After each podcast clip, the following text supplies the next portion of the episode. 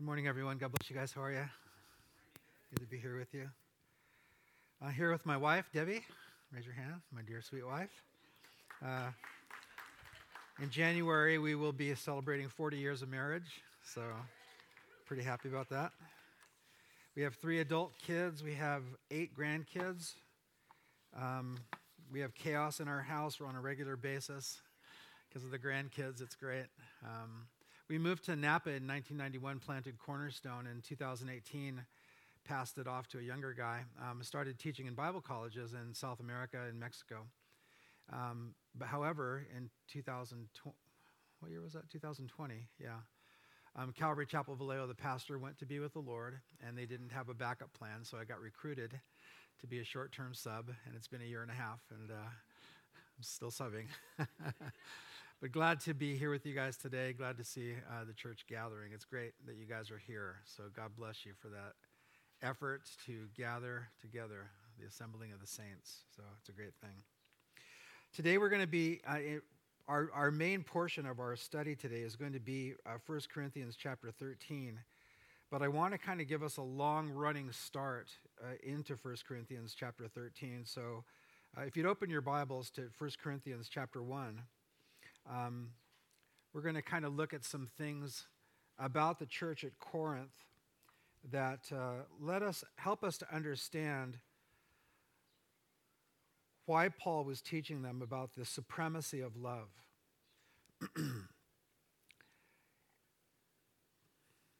Finding my way there here on my iPad.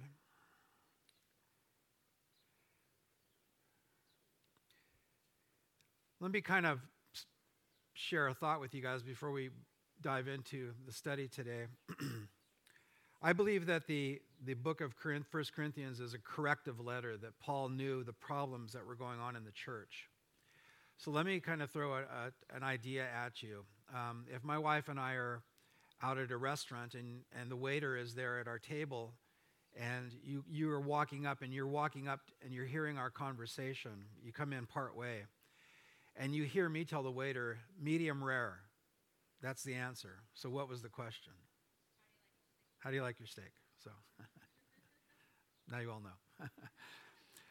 so, sometimes by the answer, but you hear the answer, you can understand what the question was and not having heard the question. And I believe that this is the case with the church at Corinth, that the Apostle Paul, who was their founding pastor, understood the problems of the church.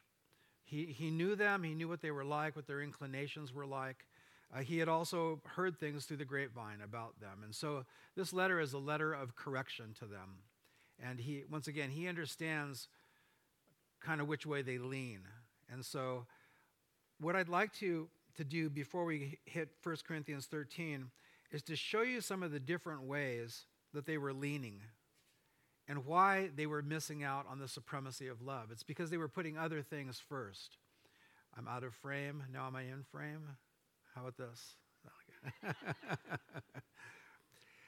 One of the problems that they had was that they were a church that loved their personalities, they loved their celebrity pastors. Here in chapter 1, look at uh, verse 10 to 13, if you would. First of all, in verses 4 to 8, Paul says, You're I, I thank God that you're gifted in every way. You're enriched with all spiritual understanding and gifts. So they were a gifted church, they were a well taught church. They had had Paul, they had had Apollos, uh, maybe Peter had been there as well.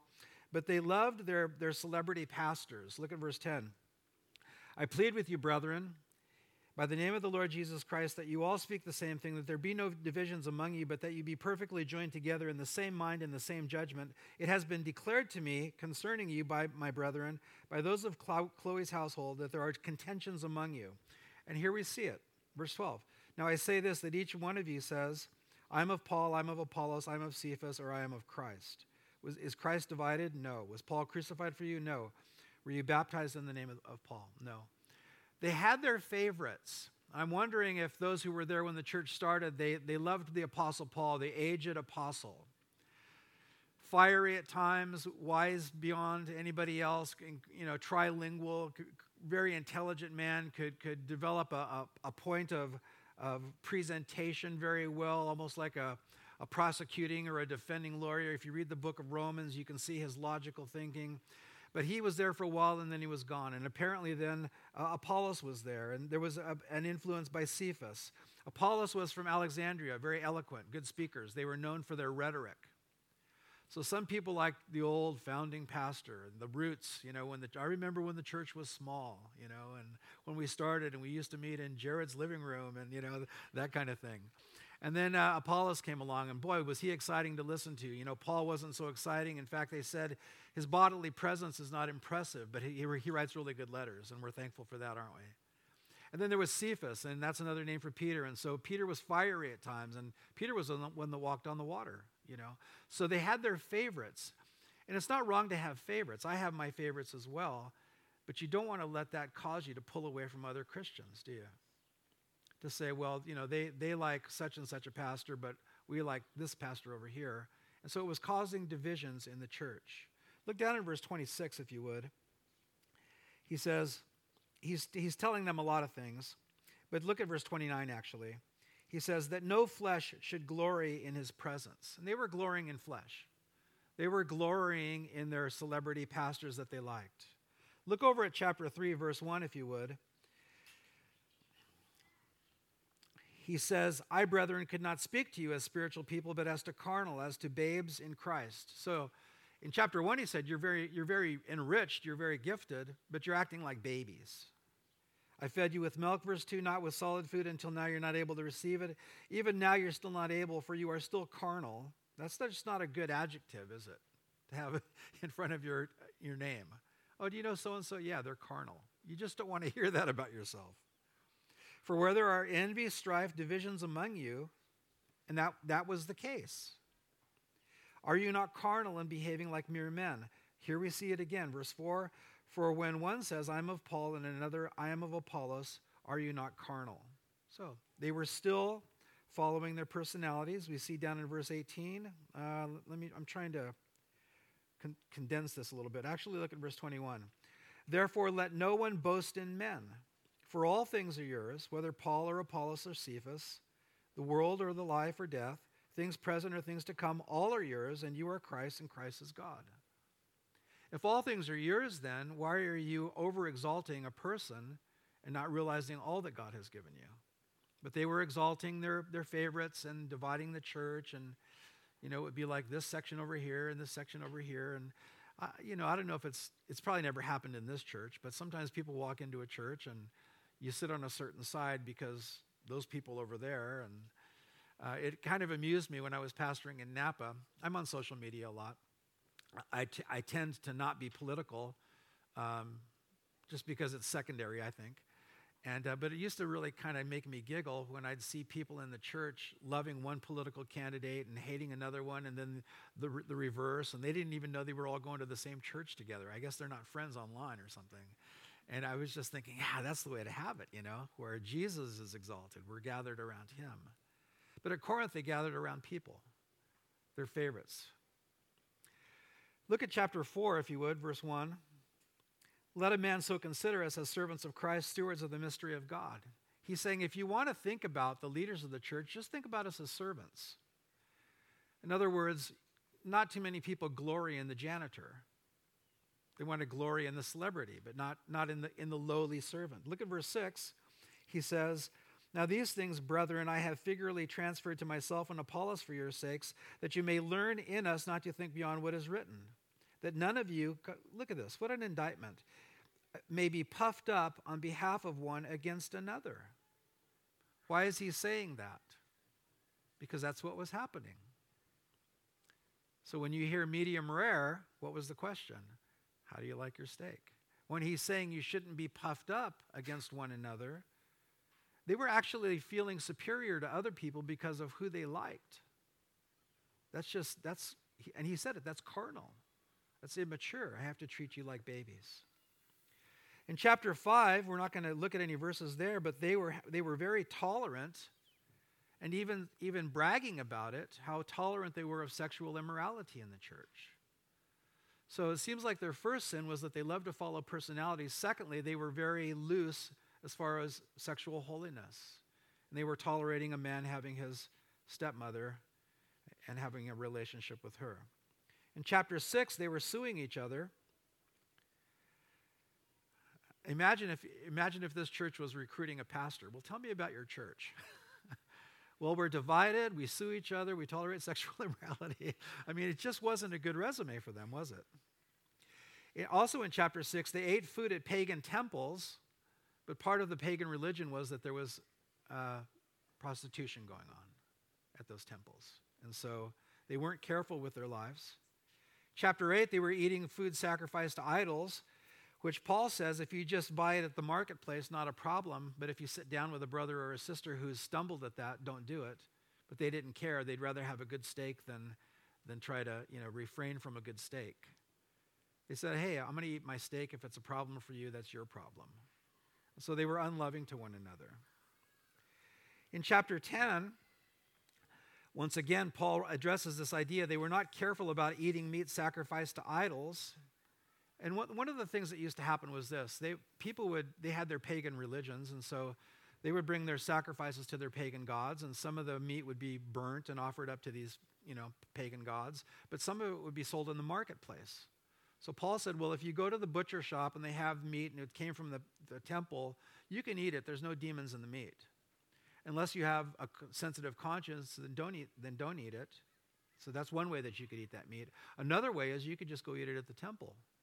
But there was all kinds of immorality going on there. So they weren't careful with their lives. They were very uh, self gratifying in regards to the things of the flesh. So, personalities, celebrity pastors, tolerant of sexual immorality, not careful with their own morality. There's a lot of things that weren't going on right at this church. In chapter 11, if you turn in your Bibles to chapter 11, the Apostle Paul talks about uh, some things here regarding communion.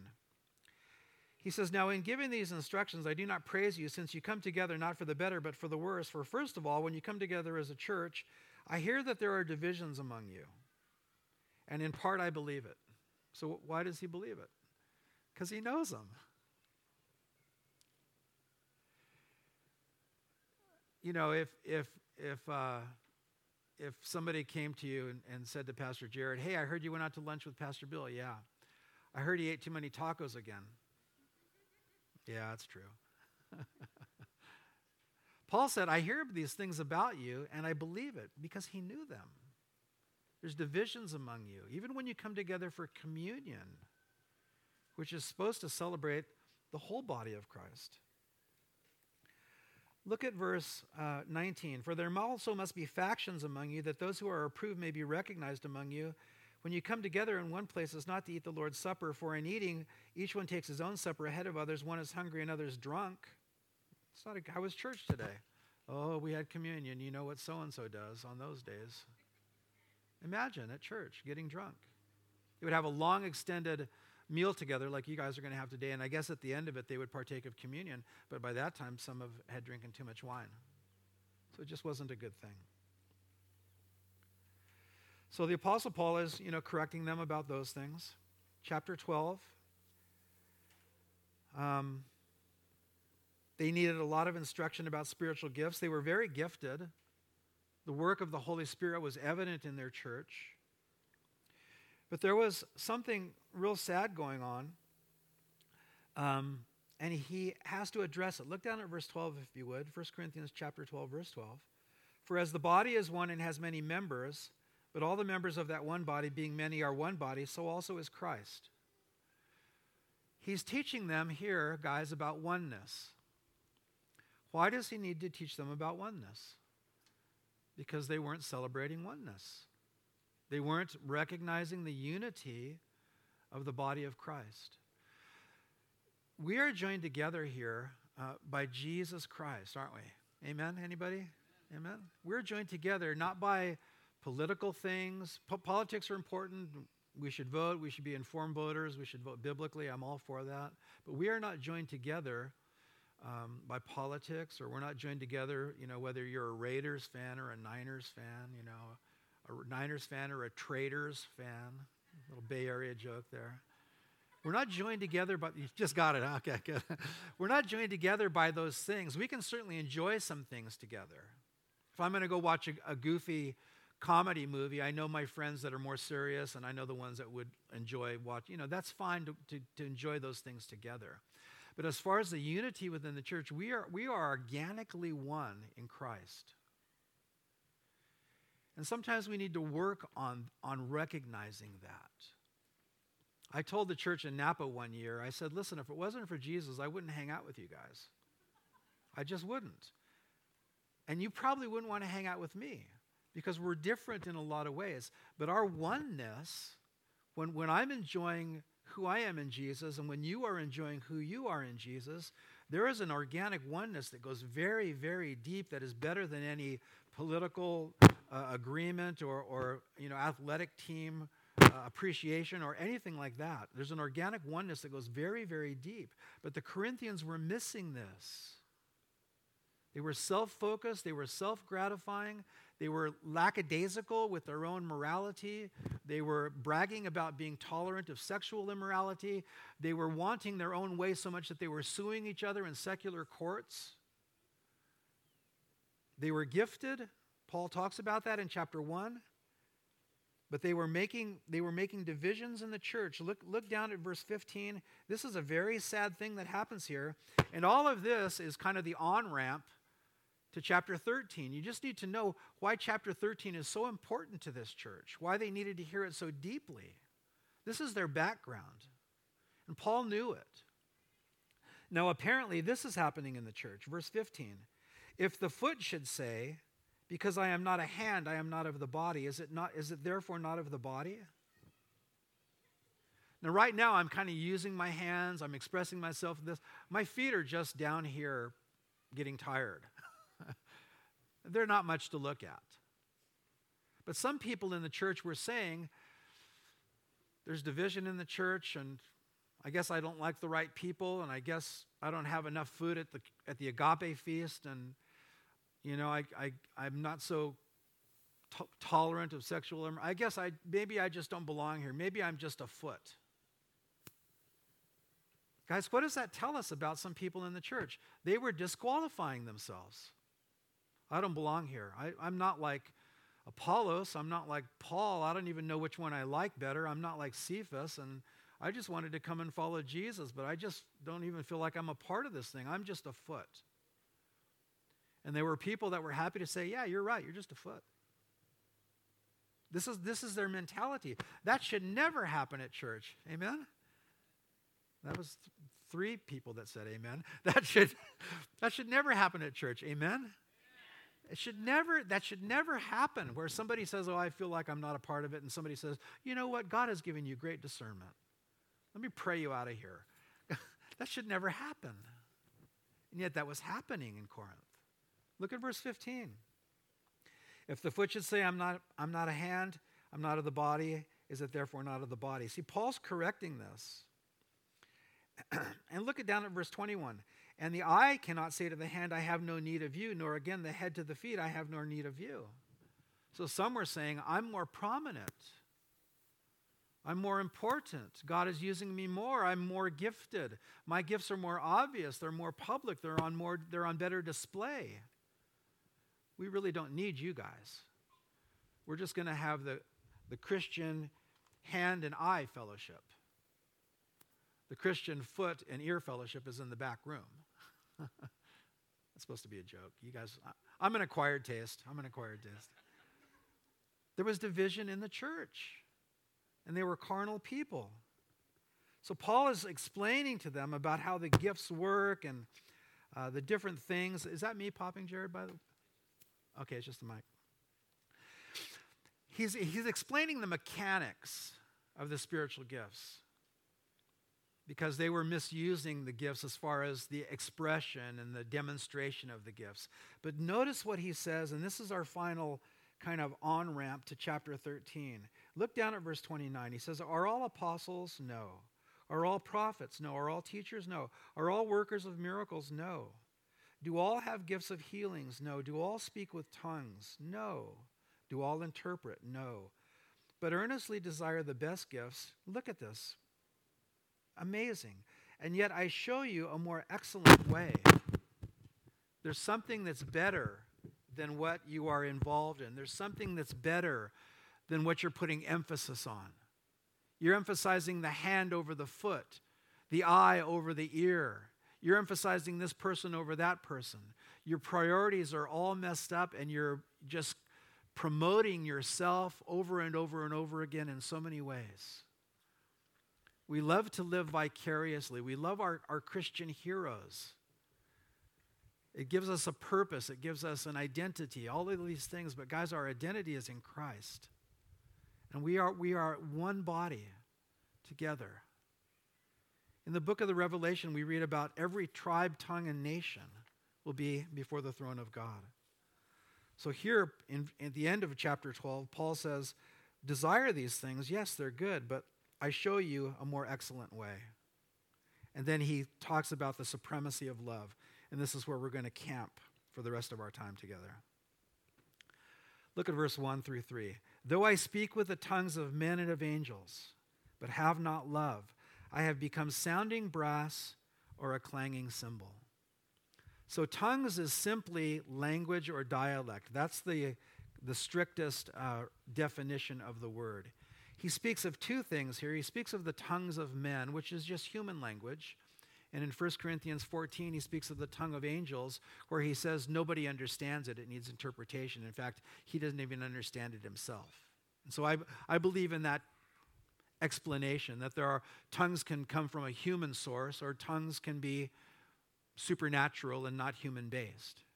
But the point that he's making here is though I speak with the tongues of men, which can be amazing and impressive, like in Acts chapter 2, if you know the story, or if I speak with the tongues of angels, but have not love, I have become sounding brass or a clanging cymbal.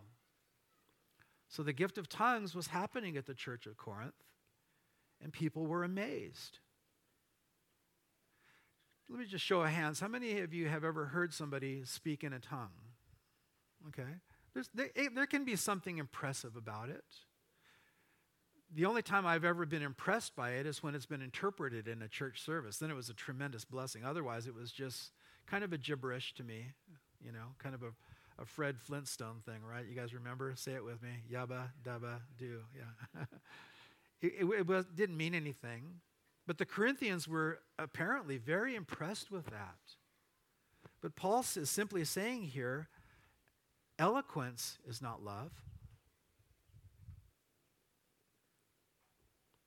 There are some great speakers in the church. There are some great speakers in politics and great speakers in universities.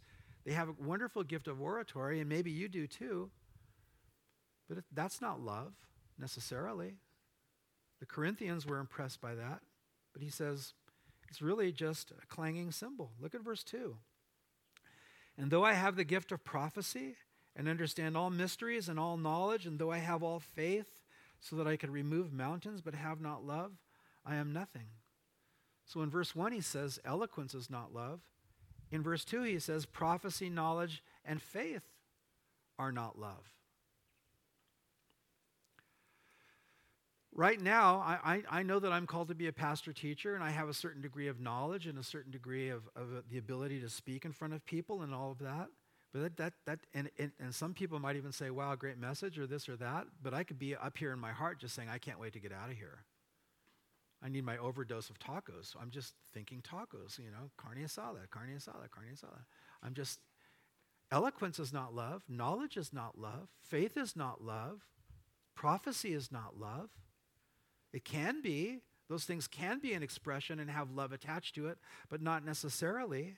And so, apparently, guys, why is he saying that? Because apparently they were really impressed and over exalting prophecy and mysteries and knowledge and faith and all of these things. There was a misplaced emphasis on these things. Look at verse 3. And though I bestow all my goods to feed the poor, and though I give my body to be burned and have not love, it profits me nothing. So, first of all, eloquence is not love. Secondly, prophecy, knowledge, faith are not love. Third, generosity, and martyrdom are not love. They, they ought to be, generosity ought to always be attached uh, with love. but not necessarily. Jesus warned us about giving and not loving. Be careful not to do your acts of righteousness before men. This is Matthew 6. To be seen by them. If you do, you have no reward from your Father in heaven. So when you give to the needy, do not announce it with trumpets, as the hypocrites do in the synagogues and on the streets, to be honored by men. I tell you the truth, they've received their reward in full. It's even possible to die for a cause.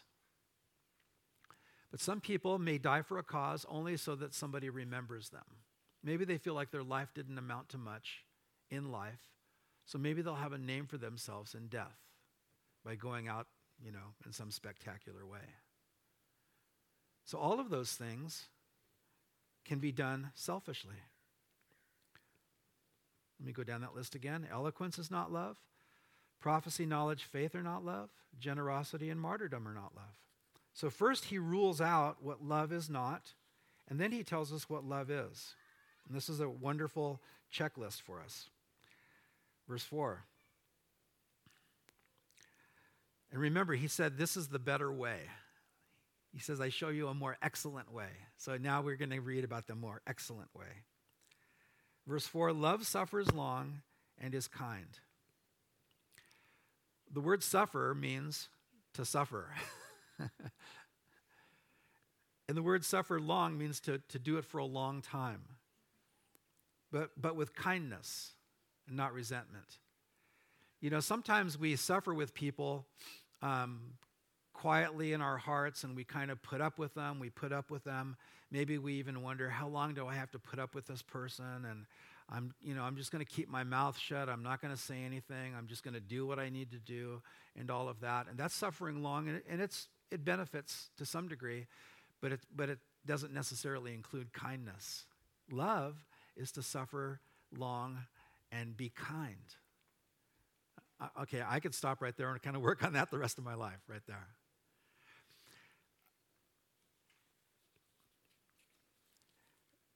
These verses just kind of kill me. To suffer long, but to, be, but to be kind. It's an intentional thing.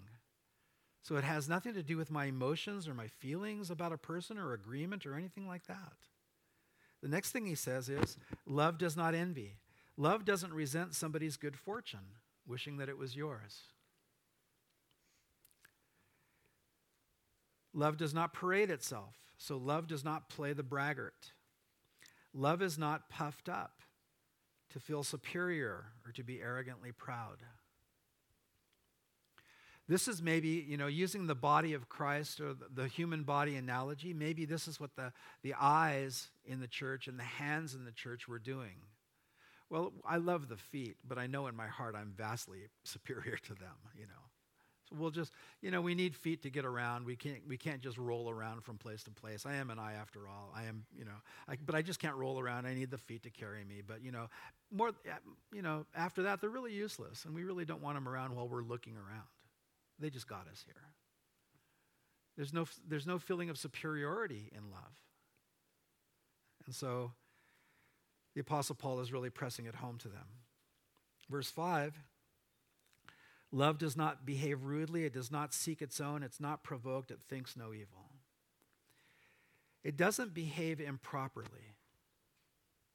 It's not just about being sarcastic or having a harsh word or something like that, but the, but the word rudely there is even bigger than just what we think about rude, like, you know, somebody says something to you and you just kind of turn away and you don't, you don't say anything back.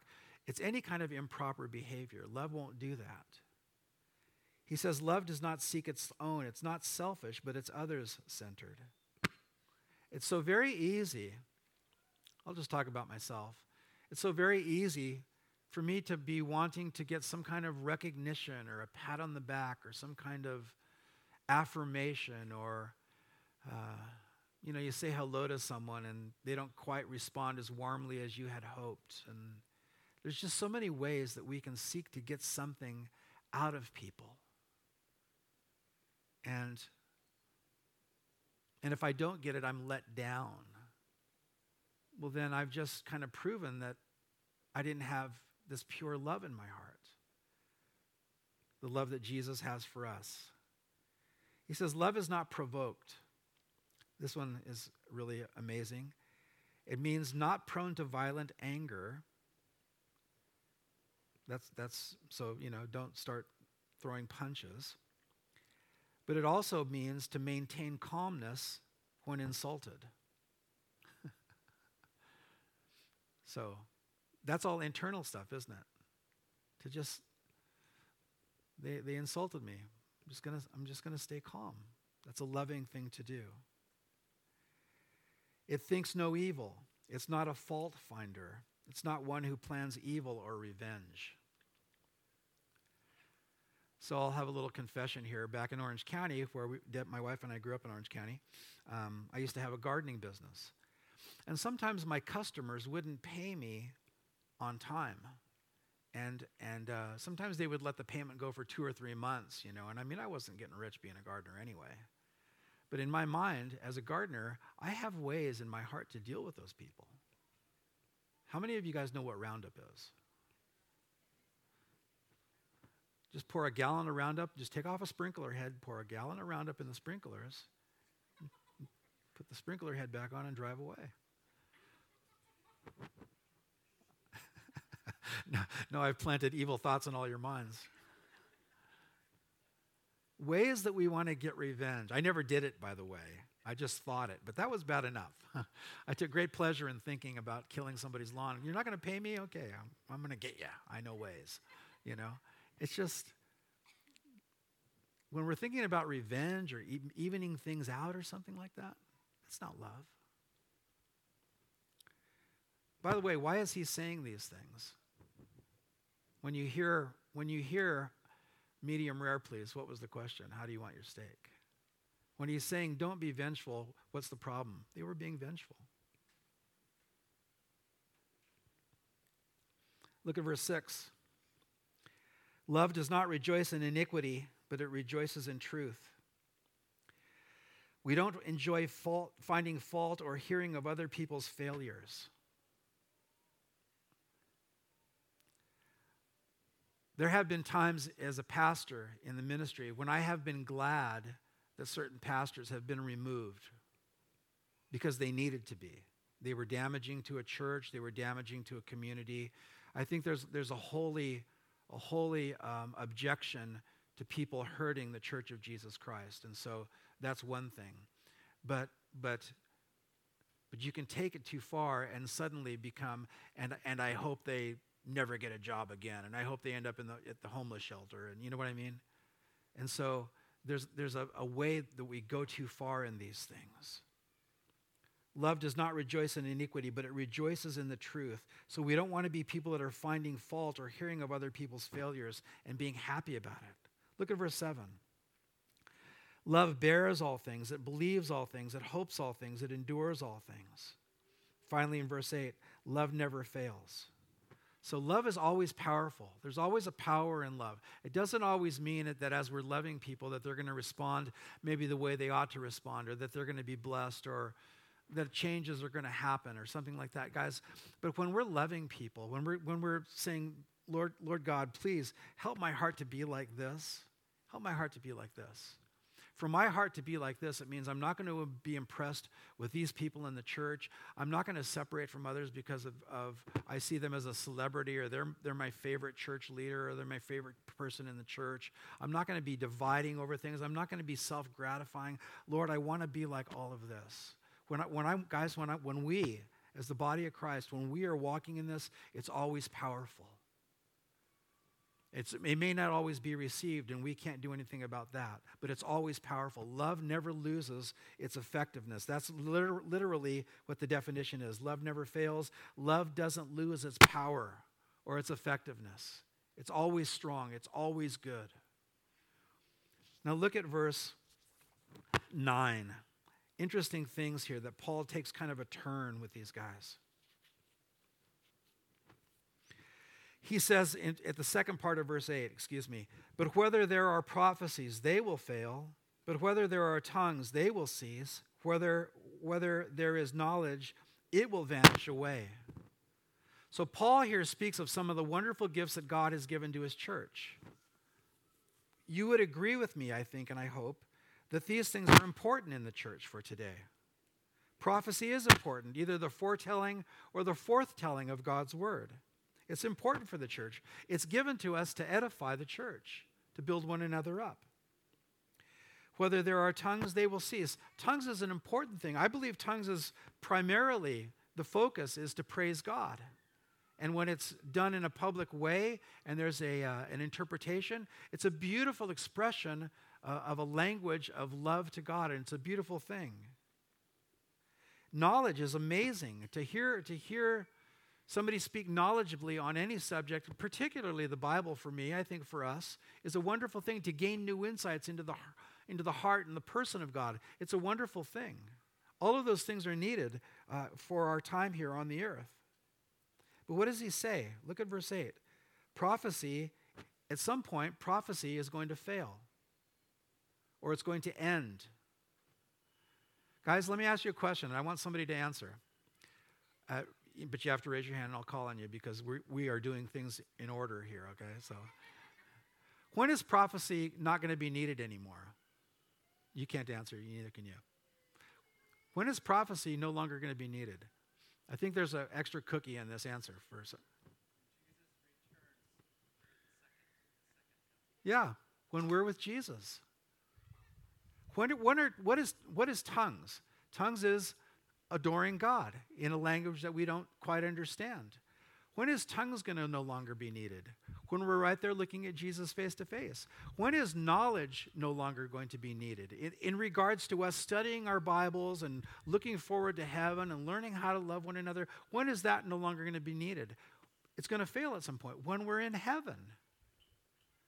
What is this? The, the, right now, we're studying about the heart of God. We're studying about love. We're studying about the, how, the heart of Jesus Christ, how he loves humanity, how he loves you, and how he wants to love through you.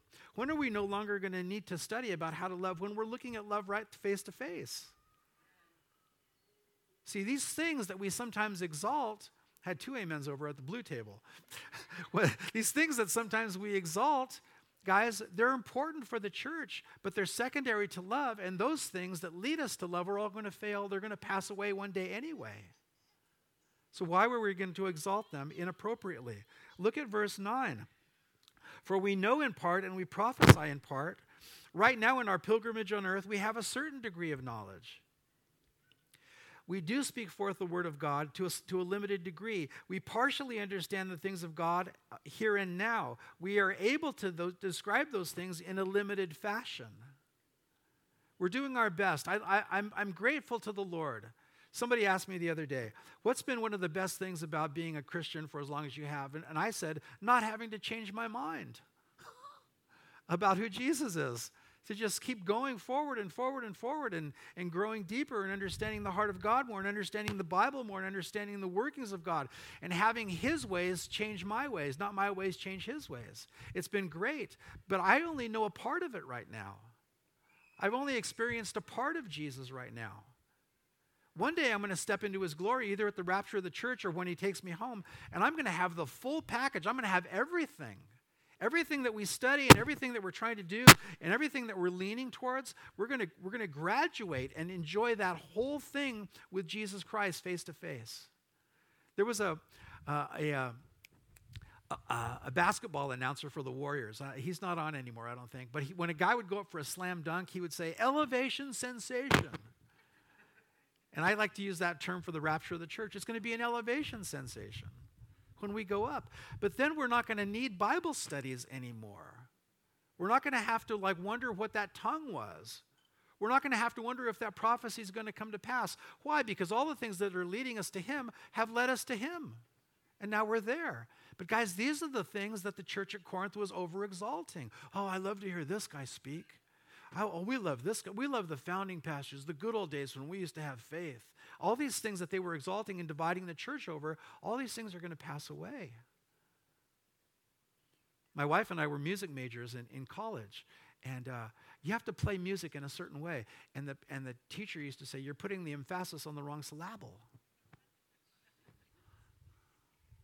And sometimes that's what we do at church. And that's what Paul's saying. Hey, Corinthians, you're putting the emphasis on the wrong syllable. You're, you're putting the secondary things first. Look at verse 9. For now we know in part and, we prophesy in part, but when that which is perfect has come, Jesus, face to face, heaven, then that which is in part will be done away. Verse 11 When I was a child, I spoke as a child. I understood as a child. I thought as a child. But when I became a man, I put away childish things. When you're a kid, I mean, you just have to have the latest toy or whatever it is, and it's the best thing. And I've been, I'm old enough to remember Cabbage Patch dolls. You guys remember Cabbage Patch? You had to have a Cabbage Patch. Anybody still have to have a Cabbage Patch? If, if you do, that's okay. But you know what I mean? It's just the things we thought we had to have when we were younger. Now we just think, why did I make such a big deal about that? And the Apostle Paul has been telling them, you guys are acting like children. You're dividing, you're dividing the family over which color of Cabbage Patch doll hair is better. You're dividing the family over these things. And he's saying, you know, he says in verse 11, When I was a child, I spoke like a child. I understood as a child. I had misplaced priorities. I had misplaced thoughts. I thought as a child. But when I became a man, I put away those things. So he's urging them on. See how gentle he is as a father to them, urging them to not be babies anymore, to not be carnal, but to be mature. He says in verse 12, Now we see in a mirror dimly, but then face to face. Now I know in part, but then I shall know just as I am known. Sometimes you go into a, maybe a, res, you know, a restaurant or something and, and you go in to use the restroom and you're, and you're looking, you know, you're kind of checking yourself before you leave the restroom and it's just there's one dull light bulb and the, the mirror's dirty and you just can't see much. And that's as for as much as we may grow on earth to know Jesus and to enjoy the Lord Jesus Christ, as much as we may know on earth and to, to enjoy fellowship among one another and all of this, compared to what's coming, it's just dim. Do you guys think about heaven a lot? You should. Think about heaven a lot. Think about heaven a lot. Think about, think about being in the presence of Jesus Christ. How does the old hymn go? And the things of earth will grow strangely dim, right? Sing it with me. In the light of his glory and grace. These, all, all these things that, that divide us sometimes are just dim compared to what's coming. And if we think childishly, we will let these things become bigger than they should be. Important, yes. Bigger than they should be? No. No. Verse 13 as we close here. And now abide faith, hope, and love, and the, these three. Can you read it with me? But the greatest of these is love. What is faith about? Faith is being sure of what you don't see and confident of what you hope for. What is hope about? Hope, biblically speaking, is a confident expectation of something to come. And then, of course, there's love. So faith leads us into something we don't see yet. And hope is an expectation of getting there. And those abide. We have those right now, and we have love right now. But he says the greatest is love. Why? Because one day, guys, one day we're not going to need faith anymore. that sound good to anybody? We're, we're going to, we, we will have crossed the finish line and we'll see him face to face, and we'll see each other. We're not going to need hope anymore because the thing that we're confidently hoping for will have come to pass. But what, are, what is still going to be there? Starts with an L, ends with an of. Love. This is the thing to major in. I have been so challenged by this chapter I hate, love it. I hate it and I love it. It so challenges, it, it takes me apart. And then in chapter 14, verse 1, he'll say, pursue love. And that means to chase after it. He doesn't say pursue tolerance. He doesn't say pursue putting up with people. He doesn't say pursue biting your lip. He says, pursue love. That's our high calling, guys. It's a good calling, amen? Yeah. Let me pray for us. Father, thank you so much for your great love for us. Thank you that you so loved the world that you sent your only Son uh, to be a sacrifice for our sins. And, and that's what we needed and still need a Savior. Lord, I pray that you would move upon our hearts and show us the supremacy of love. Father, help us to guard our hearts against the lesser things and even sometimes petty things that divide us, Lord. Forgive us for those things, God. Forgive us if we have disqualified ourselves. Forgive, forgive us if we have exalted ourselves. Forgive us for ever letting anything come between us and the rest of your sons and daughters, Lord, and the world. So thank you, Father. Teach us how to love, we pray, God, for your glory and for your name, Jesus. Amen.